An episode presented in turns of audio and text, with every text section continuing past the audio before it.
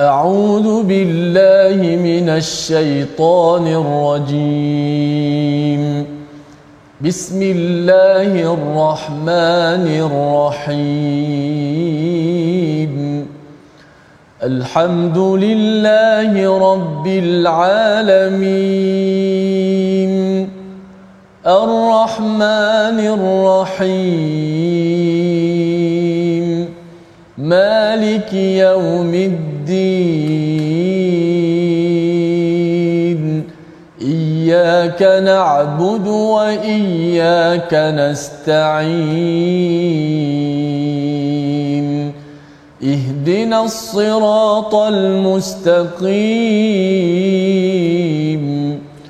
صراط الذين أنعمت عليهم غير المغضوب عليهم ولا الضالين.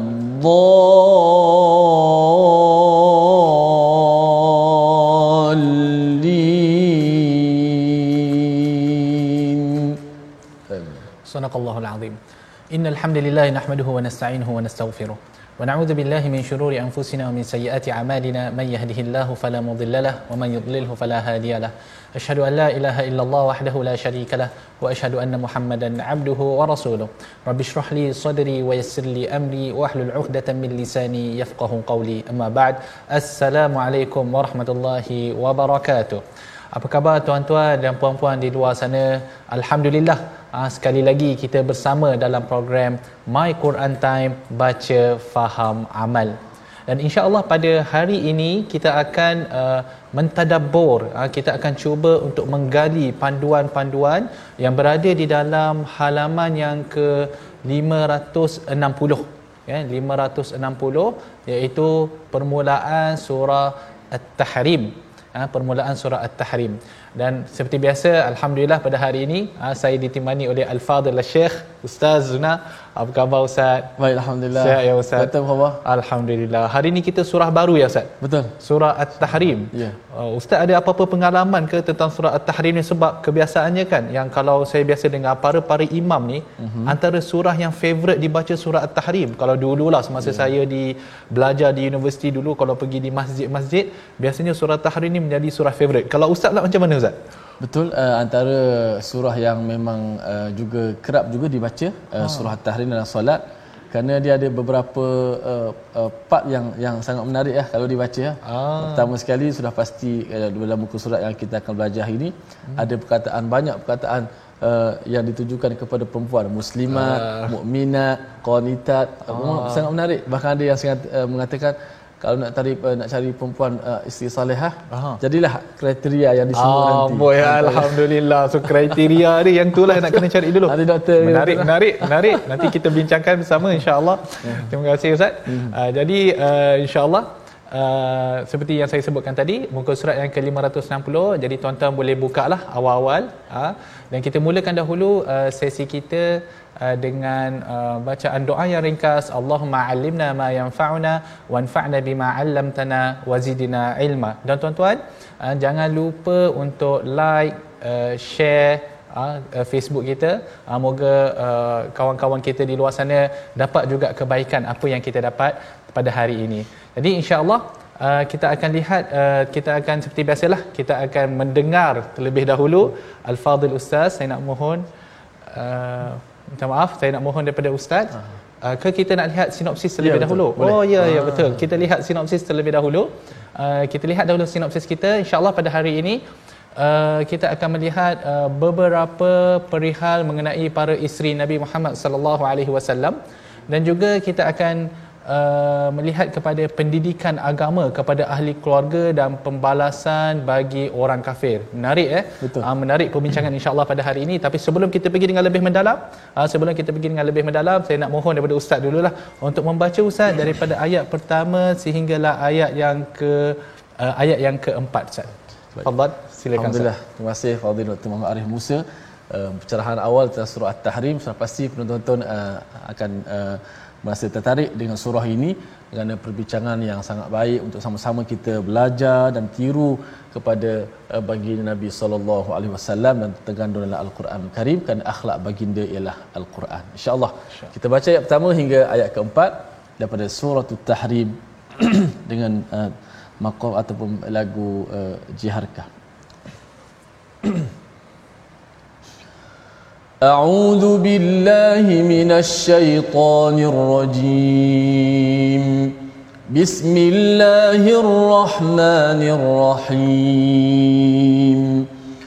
يا أيها النبي لم تحرم ما أحل الله لك تبتغي مرضات أزواجك والله غفور رحيم. قد فرض الله لكم تحلة أيمانكم والله مولاكم وهو العليم الحكيم. وإذ أسر النبي إلى بعض أزواجه حديثا فلما نبأت به وأظهره الله عليه وأظهره الله عليه عرف بعضه وأعرض عن بعض.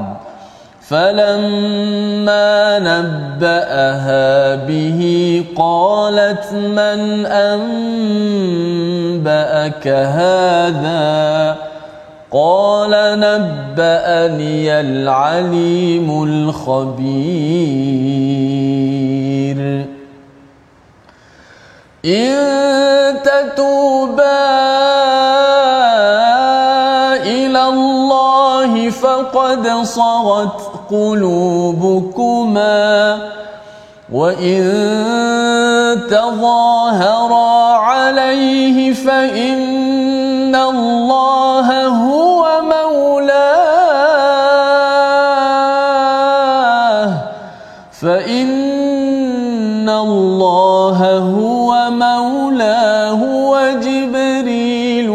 وصالح المؤمنين والملائكة بعد ذلك ظهير. صدق الله العظيم. صدق الله العظيم. وهي نبي. Mengapa engkau haramkan menyekat dirimu daripada menikmati apa yang dihalalkan oleh Allah bagimu? Adakah engkau hendak mencari keridaan isteri-isterimu dan Allah sememangnya Maha Pengampun lagi Maha Mengasihani? Sesungguhnya Allah telah meman, Allah telah menetapkan bagi kamu wahai Nabi dan umatmu untuk melepaskan diri daripada sumpah kamu dan Allah ialah pelindung yang mentadbirkan keadaan kamu dan dia Maha mengetahui lagi Maha bijaksana. Tuan-tuan, surah At-Tahrim ini adalah sebuah surah uh, yang diturunkan uh, selepas hijrah iaitu surah Madaniyah. Dan pada awal surah ini menceritakan tentang satu senario yang telah berlaku pada zaman Nabi sallallahu alaihi wasallam. Satu senario yang melibatkan Nabi sallallahu alaihi Nabi sallallahu alaihi wasallam sendiri dengan isteri-isteri baginda salawat isteri-isteri baginda radhiyallahu anhum. Di dalam ayat yang pertama Allah Subhanahu wa taala menyebut wahai nabi. Ha, jadi khitab ini ataupun kita katakan ayat ini direct kepada nabi walaupun dia merujuk kepada nabi tetapi sebenarnya dia merujuk juga kepada kita semua. Lima tuharrimu ma ahallallahu lak. Mengapa kamu mengharamkan sesuatu yang telah dihalalkan oleh Allah kepada kamu? Tabtaghi mardata azwajik. Hanya kerana kamu hendak mendakkan keredaan daripada isteri-isteri kamu. Wallahu ghafurur rahim. Dan Allah Maha Pengampun lagi Maha Penyayang Ayat ini merujuk kepada satu senario yang saya sebutkan tadi iaitu di mana pada satu-satu masa Nabi sallallahu alaihi wasallam pergi ke rumah Zainab binti Jahash iaitu salah seorang daripada isteri baginda Nabi sallallahu alaihi wasallam. Zainab ini menghidangkan kepada Nabi sallallahu alaihi wasallam air air madu madu. Jadi Nabi sallallahu alaihi wasallam minum madu tersebut. Kemudian ha, bila mana baginda sallallahu alaihi wasallam pulang ke rumah Hafsah. Ha, pada ketika itu Hafsah dan Aisyah ni mereka berpakat. Berpakat apa? Mereka berpakat untuk kita katakan menyusahkan Nabi sallallahu alaihi wasallam. Di mana mereka berpakat kalaulah Nabi sallallahu alaihi wasallam sampai ke salah seorang ha, di antara mereka iaitu antara rumah Aisyah ataupun rumah Hafsah maka eh, mereka akan menyebut sesuatu kepada Nabi sallallahu alaihi wasallam agar Nabi berhenti daripada minum madu di rumah rumah Zainab. Apa yang mereka sebutkan? Ha, maka ketika mana Nabi sallallahu alaihi wasallam sampai ke rumah Hafsah, maka eh, Hafsah mengatakan, "Nabi, engkau ada makan maghafir ke?" Maghafir. Apa itu maghafir? Maghafir ni sejenis uh, air manis tetapi dia ada bau. Ha, air yang boleh diminum tetapi dia ada bau. Ha, contohnya Ustaz kalau macam mungkin air durian lah kot agaknya kalau kalau kalau nak bandingkan dengan kita lah ya Ustaz. Betul, Ha, kemudian Nabi SAW uh, merasakan bahawa uh, air madu yang dia minum tu mengeluarkan bau yang tidak enak di mulut baginda. Jadi baginda tidak suka benda-benda begitu. Ha? Jadi bila mana disebutkan oleh Hafsah, maka Nabi SAW kata, aku minum madu. Ha? Kemudian Nabi SAW kata, aku takkan minum madu. Ha? Selepas ini aku tidak akan lagi minum madu. Ha? Tetapi kemudian Nabi SAW memberitahu kepada Hafsah, jangan kamu bagi tahu sesiapa. Kemudian Hafsah pula pergi memberitahu benda tersebut dengan dengan Aisyah radhiyallahu anha. Jadi ini kita kata hal rumah tangga lah. Hal rumah tangga Nabi sallallahu alaihi wasallam. Ha, jadi mereka disebabkan oleh sifat cemburu ialah kita faham para-para isteri ni kadang-kadang Allah Subhanahu Wa Taala menciptakan uh, perasaan cemburu itu uh, di dalam diri mereka maka disebabkan perasaan cemburu yang ada di kalangan mereka mereka sanggup berpakat untuk nak menyusahkan Nabi sallallahu alaihi wasallam maka turunlah ayat ini ayat ini menegur Nabi sallallahu alaihi wasallam dengan mengatakan wahai Nabi kenapa engkau mengharamkan sesuatu yang tidak yang yang telah dihalalkan oleh Allah kepada kamu? Kan? Iaitu madu yang Allah Subhanahu Wa Taala dah ciptakan. Ia adalah baik untuk kamu sebenarnya. Tetapi kenapa kamu mengharamkan madu tersebut? Kan? Kerana ketika mana Nabi SAW kata dia tidak akan minum sebenarnya Nabi SAW juga telah bersumpah ha, bahawa dia sekali tidak akan minum madu itu lagi. Maka Allah menegur perbuatan ini kan? Seolah-olah Nabi SAW mengharamkan madu tersebut sedangkan ia adalah halal. Ha, dan telah dihalalkan oleh Allah Subhanahu Wa Taala. Tabtaghi mardata azwaj kamu buat perkara ini hanya kerana nak mengharapkan keredaan isteri-isteri kamu? Wallahu ghafurur rahim. Ha, maka Allah maha pengampun lagi maha penyayang kemudian Allah menyebut qad faradallahu lakum tahillata aymanikum maka Allah telah mewajibkan kepada kamu agar kamu menebus sumpah kamu itu maka jangan kamu ikut lagi sumpah itu Ha? Memang tadi kamu telah bersumpah untuk tidak lagi minum madu, maka sekarang hendaklah kamu tebus sumpah kamu itu. Wallahu maulakum. Allah adalah pelindung kamu wa huwal alimul hakim. Dan Allah Maha mengetahui, Maha bijaksana. Ya? Jadi kemudian diteruskan wa id asarra nabiyyu ila ba'di azwajihi haditha. Ha, jadi inilah di mana ha, Nabi sallallahu alaihi wasallam kita katakan dia confront, dia pergi berjumpa, dia pergi uh, bincang balik dengan Hafsah tentang perkara ini. Nabi SAW kata ketika Nabi berbicara rahsia kepada sebahagian isterinya satu peristiwa. Falamma nabba'at bihi wa adharahu Allahu alaih. Dan ingatlah ketika Nabi memberitahu suatu perkara secara rahsia kepada salah seorang daripada isterinya, kemudian isterinya itu menceritakan rahsia tersebut kepada Aisyah, Allah menyatakan pembukaan rahsia itu kepada Nabi. Maka Nabi pun menegur isterinya itu lalu menerangkan kepadanya sebahagian daripada rahsia yang telah dibukanya dan tidak menerangkan sebahagian yang lain supaya isterinya itu tidak malu setelah nabi menyatakan hal itu kepada isterinya isterinya bertanya qalat man amba'aka hada siapa yang memberitahu kamu tentang hal ini? Nabi nabi menjawab qala nabba'ani al alimul khabir. Aku diberitahu oleh Allah yang maha mengetahui lagi amat mendalam pengetahuannya. Jadi bila mana Allah Subhanahu Wa Taala memberitahu kepada Nabi SAW apa yang dibuat oleh Hafsah dan Aisyah, maka Nabi SAW pergi berjumpa dengan Hafsah dan Nabi SAW menceritakan balik apa sebenarnya yang telah dipersetujui ataupun dibincangkan antara Hafsah dan Aisyah. Satu perkara yang Hafsah buat ialah Nabi Nabi sallallahu alaihi wasallam dengan secara jelas memberitahu Hafsah supaya jangan bagi tahu orang lain bahawa Nabi SAW tidak akan lagi minum madu. Tetapi Hafsah pula pergi bagi tahu kepada Aisyah dan itu sebenarnya satu perkara yang sangat besar. Kerana arahan itu bukannya datang daripada seorang lelaki yang biasa tetapi ia datang daripada seorang nabi. Maka ketika mana Allah menjelaskan apa yang telah berlaku kepada Nabi sallallahu alaihi wasallam maka Nabi sallallahu alaihi wasallam pun pergi berjumpa dengan Hafsah menceritakan balik. Maka ketika Nabi menceritakan, ha, kalau kita lihat menarik ya ayat ini, saya pun bila mana membaca kitab-kitab tafsir banyak perkara yang saya belajar antara hubungan suami isteri. Falamma nadba'at bihi wa adharahu Allah alaihi arrafa ba'dahu wa a'rada 'an Ketika mana Nabi SAW membongkarkan kegiatan uh, Hafsah baginda tidak membongkarkan semua sekali. Apa yang Nabi SAW buat? Dia memberitahu dia membongkarkan sebahagian dan dia tidak membongkarkan sebahagian yang lain kerana apa? kerana Hafsah pada ketika itu dia dah tahu diri dia bersalah ya, ya Ustaz? Ya. dia dah tahu diri dia bersalah jadi Nabi SAW kerana rahmat yang ada di dalam Nabi SAW dia tidak bagi tahu semua sekali mm-hmm. supaya Aisyah supaya Hafsah tidak lagi rasa orang kata apa dah kena ketuk ha? kena ketuk lagi dengan dengan kuat sampai sampai terbaring tak Nabi SAW membongkarkan sedikit tetapi Nabi SAW mendiamkan yang lain sedangkan Nabi SAW tahu Nabi SAW tahu apa yang Hafsah buat tetapi Nabi SAW mendiamkan sebahagian yang lain.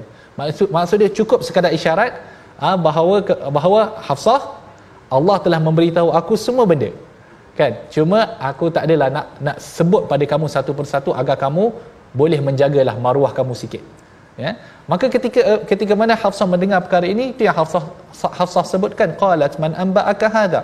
Siapa yang memberitahu kamu perkara ini qala nabba'ani al-alimul khabir. Bahawa Allah yang memberitahu kepada Nabi sallallahu alaihi wasallam. Apa yang kita boleh dapat daripada perkara ini tuan-tuan? Kan?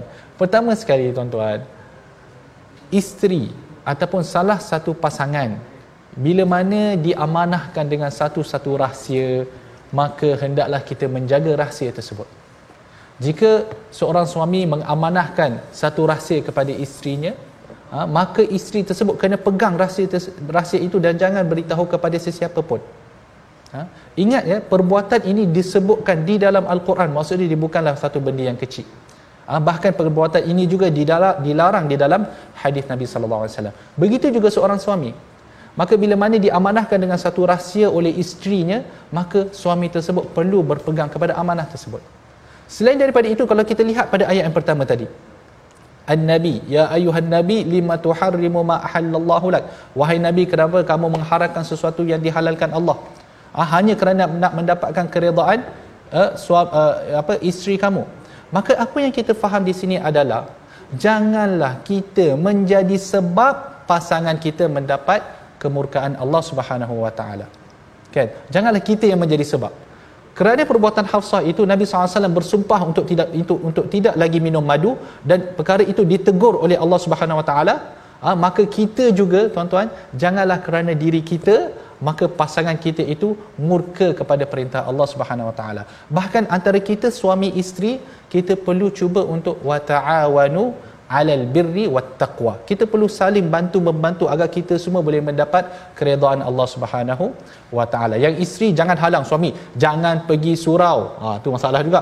Duduk kat rumah. Eh, suami tu nak pergi surau, nak pergi surau. Isteri kata duduk kat rumah, tolong buat kerja rumah. Jangan macam tu. Kan? Bahkan kita sama-sama berkorban. Ha? mendidik anak sama-sama untuk mendapat keredaan Allah Subhanahu wa taala. Dan menarik juga disebutkan oleh para ulama tafsir, menarik kalau kita perhatikan pada ayat yang pertama tadi. Ya ayuhan nabi lima tuharimu ma. Di mana Allah menegur Nabi sallallahu alaihi wasallam. Apa yang kita faham tuan-tuan? Kita faham bahawa Quran ini bukan datangnya daripada Nabi sallallahu alaihi wasallam bahkan ia datang daripada Allah Subhanahu wa taala. Kerana jika al-Quran itu tuan-tuan, jika al-Quran itu datang ha, kepada Nabi sallallahu alaihi wasallam niscaya ayat ini tidak akan wujud. Mengapa Nabi nak menegur dirinya sendiri? Logik ke? Ha, seorang Nabi yang mereka contohlah kita ambillah pendapat orang kafir yang mengatakan Nabi yang mencipta Al-Quran. Nabi mencipta Al-Quran kemudian dia menegur dirinya sendiri. Ini satu perkara yang tidak logik.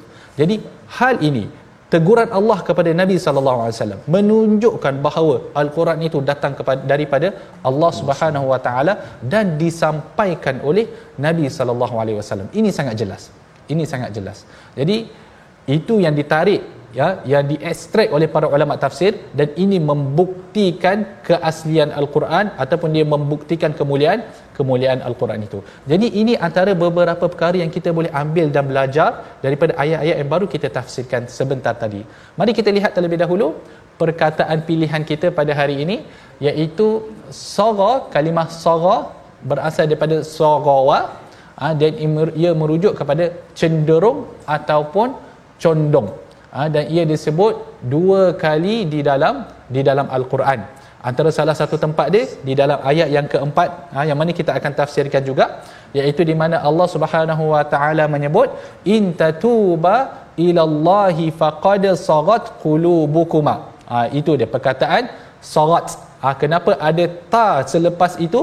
Kerana qulubukuma itu adalah muannas ha, yang ni siapa yang mengaji bahasa Arab ni boleh fahamlah. Ha, di mana dalam bahasa Arab ni ha, orang kata uh, perkataan perbuatan untuk lelaki uh, ada beza dengan perempuan. Jadi bahasa Arab ni dia membezakan antara lelaki dan dan perempuan. Faqad sagat qulubukuma. Jika kamu bertaubat kepada Allah maka uh, maka sesungguhnya hati kamu berdua telah cenderung ataupun condong. Apa yang dimaksudkan? Maksudnya Allah Subhanahu Wa Taala memerintahkan kepada Aisyah dan Hafsah kerana mereka berdua ni yang pelakunya uh, mereka berdua ni lah kita katakan dia punya uh, main actor dia ataupun actress dalam dalam dalam senario ini. Jadi Allah Subhanahu Wa Taala memerintahkan kepada Aisyah dan Hafsah agar mereka bertaubat kepada Allah Subhanahu Wa Taala kerana apa? Kerana hati mereka telah condong. Condong ke mana? Malat anil haq kata ulama tafsir, iaitu mereka telah condong meninggalkan kebenaran. Ha? kerana hanya kerana perasaan cemburu mereka yang melampau ha, mereka telah melakukan satu maksiat ha, kepada Allah dan Rasulnya. Wa in tadhahara alaih. Dan jika kamu bantu membantu menentang Nabi sallallahu alaihi wasallam maka ingatlah fa innallaha huwa maulahu wa jibril wa salihul mu'minin. Maka ingatlah bahawa Allah adalah pelindung pembantu Nabi sallallahu alaihi wasallam. Begitu juga Jibril dan begitu juga orang-orang soleh dari kalangan orang-orang yang yang beriman wal malaikatu ba'da dzalika zahir dan para malaikat setelah itu juga sebagai pembantu kepada Nabi sallallahu sallallahu alaihi wasallam. Dan kita lihat sebentar tuan-tuan sebelum kita pergi dengan lebih jauh, kita lihat sebentar jangan ke mana-mana My Quran Time baca faham amal. Insya-Allah.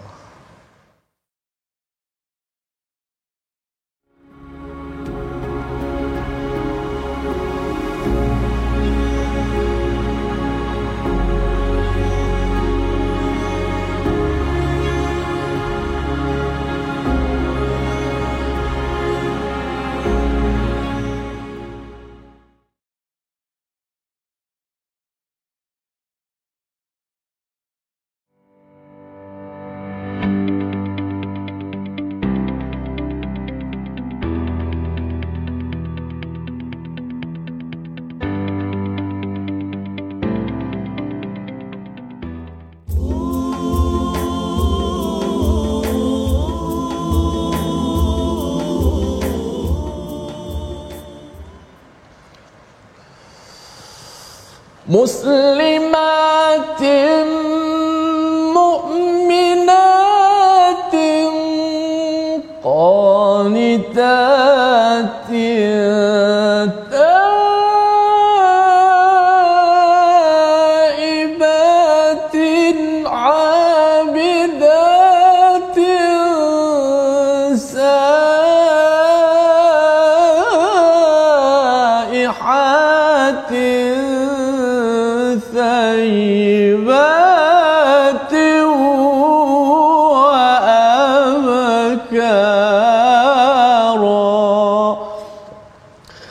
dan perempuan-perempuan yang menurut perintah yang ikhlas imannya yang taat yang bertaubat yang tetap beribadat yang berpuasa sama ada yang janda ataupun yang gadis perawan. Ah macam mana pula tu? Doktor ada ada yang janda, ada yang uh, apa ni? gadis perawan. Ah insya-Allah ah. ayat kelima ni uh, deretan sifat-sifat yang disebut ini insya-Allah akan ditadabbur oleh uh, Dr. Muhammad Arif Musa sebentar lagi.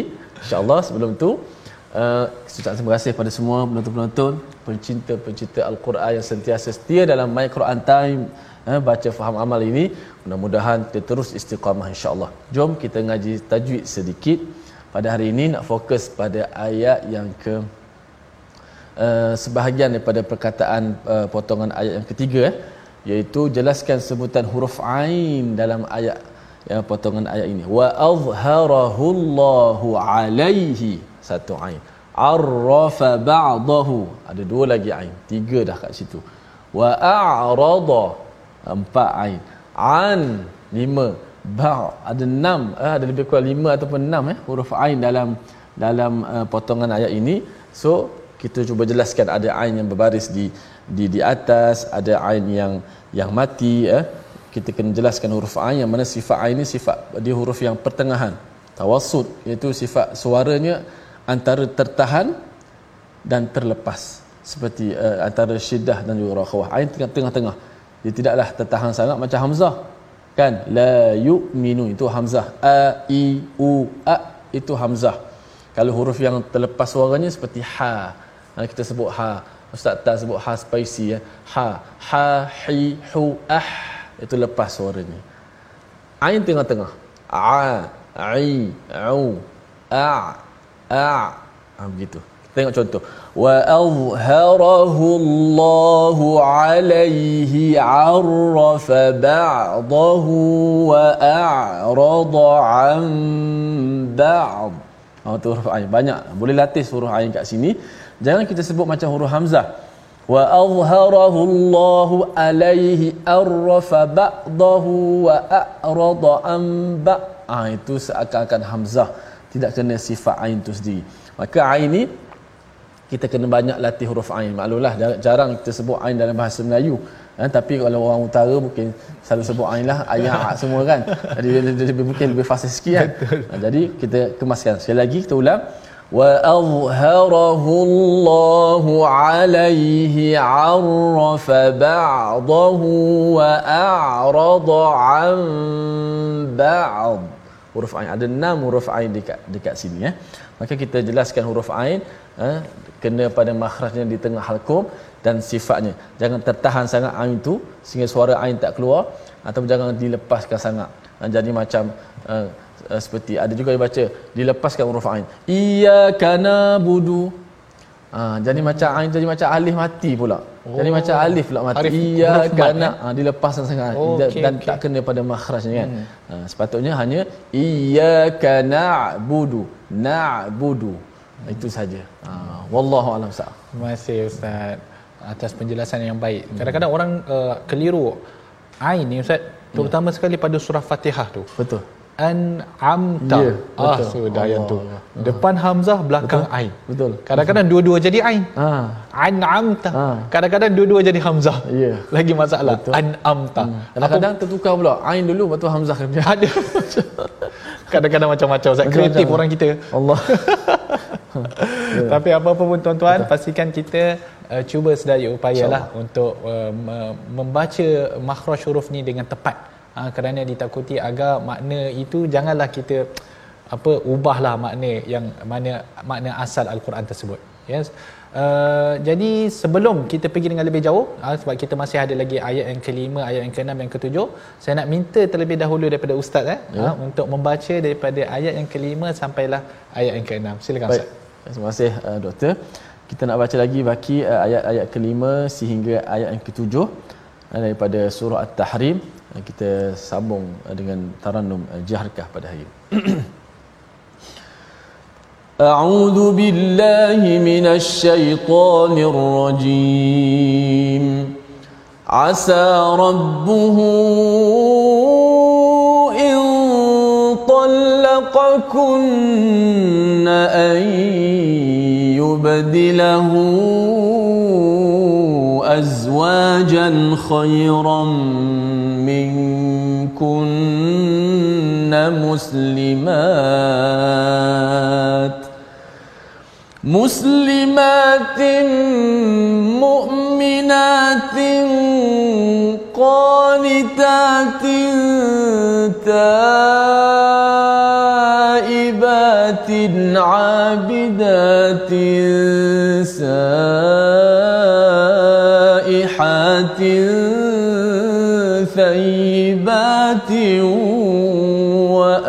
وأبكارا يا أيها الذين آمنوا قوا أنفسكم وأهليكم نارا. قوا أنفسكم وأهليكم نارا.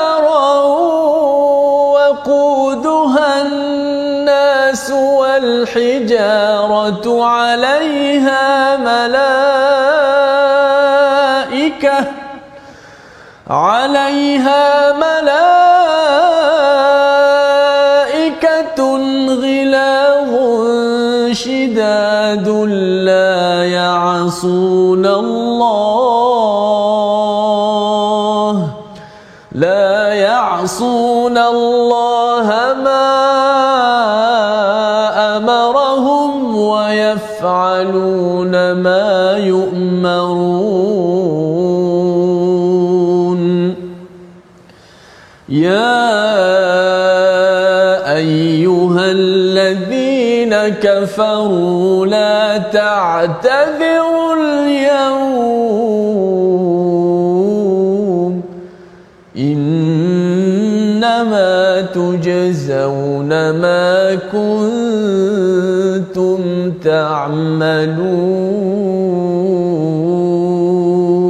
تعملون صدق الله العظيم Sadaqallahul azim.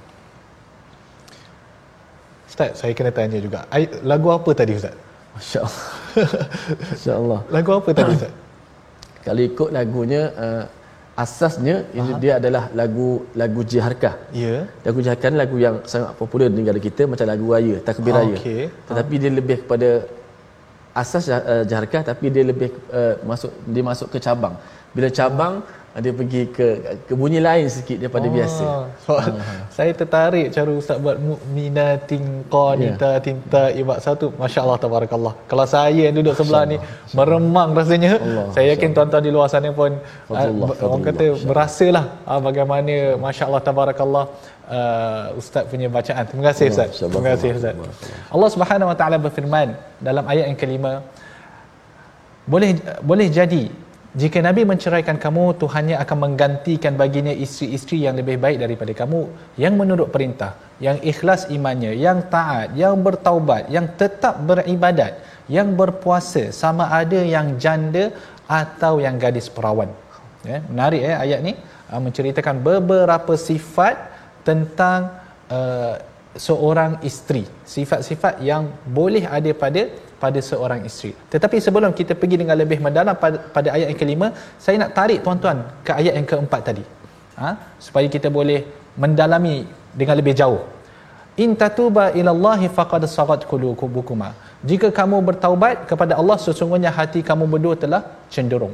Di mana hati bila mana hati isteri-isteri Nabi sallallahu isteri-isteri Nabi uh, sallallahu alaihi wasallam bila mana hati mereka telah cenderung daripada kebenaran maka tindak tanduk mereka akan mengikut hati tersebut ha? kerana seperti mana yang kita tahu hati seseorang manusia dia akan membentuk tindak tanduk dia kemudian jadi bila mana hati mereka telah cenderung maka mereka telah melakukan perkara yang mereka telah lakukan kepada Nabi sallallahu alaihi wasallam daripada orang kata apa uh, konspirasi lah. Bukan konspirasi tetapi mereka rancangan mereka kepada Nabi sallallahu alaihi wasallam. Wa in tadahara alaih. Dan jika kamu membantu saling bantu membantu kamu berdua untuk menentang Nabi sallallahu alaihi wasallam maka ingat Allah adalah penolongnya Jibril adalah penolongnya juga dan orang-orang soleh di kalangan orang-orang yang beriman. Di dalam ayat ini saya nak tarik tuan-tuan kepada perkara yang sedang berlaku di sekeliling kita. Ha, kita baru dengar baru-baru ini ada satu video yang viral tuan-tuan. Ha, di mana seseorang lelaki menghina Allah Subhanahu wa taala, menghina Nabi sallallahu alaihi wasallam, menghina agama Islam. Maka di sini kita sebagai orang-orang yang beriman, lihat kepada ayat ini. Orang beriman, wasalihul mu'minin. Orang-orang yang beriman dari kalangan orang-orang yang soleh, kita akan mempertahankan Nabi sallallahu alaihi wasallam. Maka jika ada keluar video yang viral sebegini, ha, maka menjadi kewajipan kita sebagai umat Islam untuk menentang perkara-perkara macam ni. Dan saya nak mengucapkan tahniah ha, pada polis ha, di Raja Malaysia kerana telah menangkap lelaki yang membuat video tersebut. Ha, dan di inilah dia kewajipan yang perlu ada. Inilah dia sensitiviti yang perlu ada. Jangan lupa tuan-tuan. Wasalihul mu'minin. Kalau kita nak termasuk dalam golongan salihul mu'minin, maka melindungi Nabi sallallahu alaihi wasallam adalah satu kewajipan wal malaikatu ba'da dhalika zahir dan para-para malaikat setelah itu juga akan membantu Nabi sallallahu alaihi wasallam. Kita lihat ayat ini tuan-tuan di dalam urusan pertelingkahan perkahwinan. Betul tak? Ha, hanya sedikit salah faham ha, ataupun sedikit kita katalah ialah biasalah asam garam kehidupan Ustaz. Perkahwinan ni siapa yang tidak terlepaskan? Ha, dalam hal ini pun Allah menyebut bahawa Allah akan melindungi Nabi sallallahu alaihi wasallam. Bagaimana pula dalam urusan dakwah? Semestinya Allah akan melindungi Nabi sallallahu alaihi wasallam dari sebarang bahaya dan juga dari sebarang perkara yang boleh mencacatkan urusan urusan dakwah. Jadi kita perlu sedar Nabi sallallahu alaihi wasallam bukanlah seperti lelaki yang lain. Ha? Kita ni diambang PRU Ustaz. Betul. Kita ni diambang PRU tak tahu bila lah. Kan? Tetapi akan ma- sampai masa di mana ahli-ahli politik ini akan dipermainkan sana dan sini. Kan? Ha? ahli politik orang biasa bila mana dipermainkan tidak sama sebagaimana Nabi sallallahu alaihi wasallam dipermainkan. Hmm. ya? Orang biasa tidak sama dengan nabi. Kalaulah lelaki biasa dipermainkan oleh isterinya ha, maka itu benda yang kita kata benda yang biasa. Tetapi Nabi SAW adalah lelaki yang berlainan lelaki yang mulia lelaki yang diangkat makamnya di sisi Allah Subhanahu Wa Taala maka nabi patut dimuliakan patut dijunjung dan sesekali tidak dipermainkan oleh mana-mana pihak. Tidak kisahlah yang muslim ataupun yang bukan yang bukan muslim. Ini perkara ini adalah akidah kita yang perlu kita junjung sampai ke sampai ke hujung hayat kita. Asa rabbuhu in talaqakum ayat yang kelima. Allah menyebut boleh jadi jika nabi menceraikan kamu. Jadi ini ugutan kepada isteri-isteri nabi SAW kalaulah nabi me, me, me, apa me, menceraikan kamu Allah akan menggantikan bagi nabi SAW isteri-isteri yang lebih baik daripada kamu. Ha? iaitu di kalangan orang-orang yang muslimat. Eh, ini yang ustaz ustaz Tirmizi ustaz Tirmizi sebutkan tadi. Sifat-sifat seorang isteri yang soleh muslimat yang muslim menyerahkan diri kepada Allah. Mukminat yang beriman ha? yang mana menurut perintah qanitat yang taat yang taibat yang selalu bertaubat abidat yang rajin beribadah saihat yang berpuasa thayyibat janda ataupun yang perawan Allah Subhanahu Wa Taala boleh memilih mana-mana perempuan ha, di kalangan perempuan-perempuan ini untuk menggantikan kamu wahai isteri Nabi SAW. Okey, satu benda yang perlu kita faham dalam kita menceritakan tentang perbuatan ataupun kesalahan yang dibuat oleh isteri-isteri Nabi SAW, kita perlu faham bahawa isteri-isteri Nabi SAW adalah perempuan yang termulia di kalangan umat Islam. Okay? Di kalangan umat Nabi Muhammad SAW, Aisyah, Hafsah, Zainab, semua mereka ini adalah ummahatul mu'minin. Mereka adalah ibu kepada orang-orang yang beriman. Ha, dalam arti kata kita perlu memuliakan mereka kerana mereka mempunyai makam yang tinggi ha, kerana mereka mendampingi Nabi SAW. Okay? Jadi dalam pada itu pun ha, kerana mereka ini walaupun mereka adalah ummahatul mu'minin, ibu-ibu kepada orang-orang yang beriman, kan? Mereka juga adalah insan yang insan yang biasa. Bila mana mereka adalah insan yang biasa maka berlakulah kekurangan di sana dan di sini. Ha? maka dalam hal ini kita kena mengambil pengajaran daripada kesalahan yang mereka lakukan dalam masa yang sama kita tidak boleh sesekali menghina isteri-isteri Nabi SAW kerana mereka lah orang yang dicintai oleh Rasulullah SAW dan mereka lah orang yang diredai. Sebelum itu mereka adalah yang diredai oleh Allah Subhanahu wa taala. Jadi walaupun kita baca oh isteri Nabi buat macam ni tak patut apa semua kalau kita nak lihat kepada mereka kita jauh lagi teruk berbanding dengan mereka. Keimanan mereka jauh lebih tinggi daripada daripada diri kita ni yang sangat hina kan jadi tetapi kita boleh belajar daripada kesalahan yang mereka lakukan maka Allah Subhanahu Wa Taala kata di sini Okay, ini adalah ugutan kepada isteri-isteri Nabi SAW bahawa Allah boleh menggantikan mereka. Allah boleh menggantikan mereka dengan orang-orang yang yang lain. Tetapi adakah Nabi SAW menceraikan mereka? Tidak. Allah Nabi SAW tidak menceraikan Aisyah. Nabi SAW tidak menceraikan Hafsah. Ha? Kerana mereka ini mendapat kemuliaan menjadi isteri Nabi SAW di dunia dan mereka mendapat kemuliaan menjadi isteri Nabi SAW di hari akhirat. Dan Nabi SAW bukannya duduk di syurga yang biasa. Nabi SAW ni adalah lelaki yang termulia di sisi Allah Subhanahu Wa Taala. Maka syurga yang akan Nabi SAW duduki adalah syurga yang tertinggi. Ya. Dan isteri-isteri Nabi SAW kerana mereka bersuamikan Nabi. Jadi tindak tanduk mereka tidak boleh seperti perempuan-perempuan yang lain. Maka itu ditegur tu. Kalau kita fikirkan ustaz, kita fikir sebentar, apa yang mereka buat ni kalaulah berlaku pada saya dan ustaz lah. Kita kata dia benda yang salah tapi tak adalah besar sangat kan kita fahamlah kita bagi tahu satu rahsia kepada isteri kita kemudian isteri kita pergi beritahu kepada orang lain Betul. kan Betul. mungkin dia beritahu pada orang lain itu satu kesalahan tetapi benda yang boleh di, dibincangkan Betul. dan dibetulkan tetapi lihat kerana ia bersumberkan daripada isteri Nabi dan ia berlaku kepada Nabi SAW perkara ini dirakamkan di dalam Al-Quran dan dibaca zaman berzaman Ha, ini nak kata tu. Jadi makam Nabi SAW berbeza. Makam isteri-isteri Nabi SAW berbeza. Isteri-isteri Nabi SAW Allah Subhanahu Wa Taala menyebut di dalam surah Al-Ahzab.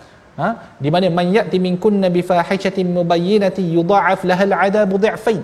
Yang mana isteri-isteri Nabi ni kalau dibuat satu kesalahan, kalau dibuat kesalahan yang besar, azab dia adalah lebih. Kan? Adapun kalau dia melakukan uh, uh, amal kebaikan nu'tiha ajraha marratain dia akan mendapat ganjaran yang ganjaran yang lebih kerana mereka ini mendampingi Nabi SAW jadi tindak tanduk mereka tidak boleh sama seperti isteri-isteri yang yang lain. Okey? Dan menarik juga tadi seperti mana yang Ustaz Tirmizi sebutkan muslimat mukminat qanitat taibat abidat saihat thayyibat wa abkara. Ini antara sifat-sifat orang kata ciri-ciri isteri solehah lah. Kalau kita dapat kan? Dunia mata wa khairu mata ad-dunya al-mar'atu salihah. Dunia ini penuh dengan perhiasan. Dan perhiasan yang tercantik adalah seorang isteri yang salihah jadi kalaulah tuan-tuan sudah memiliki isteri yang salihah maka bersyukurlah pada Allah Subhanahu Wa Taala kerana isteri yang solehah akan membawa memimpin bukan memimpinlah dia akan membawa tangan kita ni ke syurga dan keridhaan Allah Subhanahu Wa Taala. kalau belum lagi memiliki uh, pimpin supaya jadi solehah lah. Kalau oh. belum memiliki lagi ya. pimpin yang sedia ada ah ya. yeah. kalau kalau kalau isteri yang sedia ada tu belum solehah maka tanggungjawab kita. Ah itu kita nak sebutkan dalam ayat yang ke-6 tu ustaz. Oh. ya ayyuhallazina amanu. Wahai orang yang beriman Ku anfusakum wa ahlikum nara. Jagalah diri kamu dan juga ahli keluarga kamu daripada neraka. Ah, itu yang kita kata tadi. Betul. Kalau kita tidak ada isteri yang solehah, maka menjadi tanggungjawab seorang suami untuk memimpin, untuk melindungi dirinya dan daripada diri ahli keluarga dia daripada neraka. Ah, kita kena didik dia supaya menjadi isteri yang bukan, solehah. Bukan makna bukan mesti tambahlah. Ah. Uh, itu kita boleh cerita belakang tetapi kita nak katakan bahawa ya betul. Uh, is, uh, di dalam Islam adalah uh, saranan bagi mereka yang mampu ada syarat-syarat je untuk menambah isteri lah. Okey nar waquduhan nas wal hijara. Ha? daripada api neraka yang mana bahan bakarnya adalah manusia dan batu-batu. Jadi api neraka ni dia tidak di, diletakkan minyak. Di bahan bakar dia adalah manusia dan batu-batu. Alaiha malaikatun ghilaz di dalam api neraka tersebut ada malaikat yang kasar. Mereka ini malaikat-malaikat ini disebutkan oleh para ulama tafsir Allah menarikkan daripada diri mereka sifat rahmat. Maksudnya mereka tidak ada sebarang sifat rahmat. Bahkan seperti mana seorang manusia ini disebutkan oleh para ulama tafsir. Sebagaimana seorang manusia suka kepada makan dan minum, para-para malaikat ini mereka suka kepada mengazab ahli-ahli neraka. Maksudnya mereka akan mereka mendapat kepuasan daripada mengazab api, mengazab ahli neraka. Syidad ha, mereka keras. La ya'sunallaha ma amarahum. Mereka tidak akan menderhaki Allah terhadap apa yang Allah perintahkan kepada mereka. Wa yaf'aluna ma yu'marun. Dan mereka akan melakukan apa yang mereka diperintahkan. Kalau azab tu macam tu macam itulah yang mereka akan buat. Walaupun di, diminta belas kasihan oleh ahli neraka sesekali Allah tidak akan memberi belas kasihan. Ya ayyuhalladzina kafaru la ta'tadzirul yawm. Ini akan dikatakan kepada orang kafir pada hari tersebut. Wahai orang-orang yang kafir jangan kamu bagi apa-apa alasan pada hari ini. Innama tujzauna ma kuntum ta'malun. Sesungguhnya kamu dibalas dengan apa yang telah kamu lakukan. Jadi tuan-tuan Alhamdulillah selesai kita muka surat ini. Mari kita lihat kepada resolusi dan tindakan yang kita boleh dapat. Yang pertama adalah kita perlu mendahulukan keredaan Allah atas kehendak manusia. Reda Allah itu perlu dicari sentiasa. Jangan lupa kepada hadis Nabi SAW sesiapa yang mencari reda Allah ha, dengan kemurkaan manusia maka Allah akan bersamanya dan manusia juga akan meredainya ya kemudian yang kedua adalah menjaga rahsia dan aib pasangan dengan amanah yang ketiga bimbing diri serta ahli keluarga dengan nasihat dan didikan syariat yang yang benar jadi alhamdulillah ustaz mari kita berdoa ustaz ha, untuk lebih memberkati apa yang kita telah belajar pada hari ini Bismillahirrahmanirrahim. Alhamdulillah wassalatu wassalamu ala Rasulillah. Ya Allah Tuhan kami ampunkanlah dosa kami ya Allah. Jadikanlah kami suami-suami yang bertakwa ya Allah. Jadikanlah suami kami suami yang sentiasa mendorong isteri dan anak-anak memberi pendidikan agama. Dan bantulah pasangan kami untuk menjadi salihah ya Allah. Jadikanlah pasangan kami yang membantu kami untuk bertakwa melakukan ketaatan kepadamu ya Allah. Ya Allah Tuhan kami peliharakanlah kami dan keluarga kami daripada azab neraka ya Allah ya Allah peliharakanlah negara peliharakanlah diri kami dan ahli keluarga kami ya Allah daripada kepanasan neraka jahanam ya Allah. Ya Allah bantulah kepada kami ya Allah beri kekuatan kepada kami untuk sentiasa kami patuh kepada perintahmu ya Allah. Amin amin ya rabbal alamin. Walhamdulillahi rabbil alamin. Alhamdulillah. Terima kasih kepada semua penonton-penonton yang terus setia dalam My Quran Time. Dan jangan lupa uh, kita sentiasa mengajak pada sahabat-sahabat untuk sama-sama menyumbang dalam tabung gerakan Al-Quran. Beri manfaat kepada ummah Al-Quran insya-Allah pastinya. Dan jangan lupa juga untuk saksikan uh, ulangan My Quran Time malam ini dan juga esok pagi. Terus bersama dengan Al-Quran. Mudah-mudahan Al-Quran sentiasa bertahta di hati kita semua. Terima kasih semua My Quran Time baca faham amal. Assalamualaikum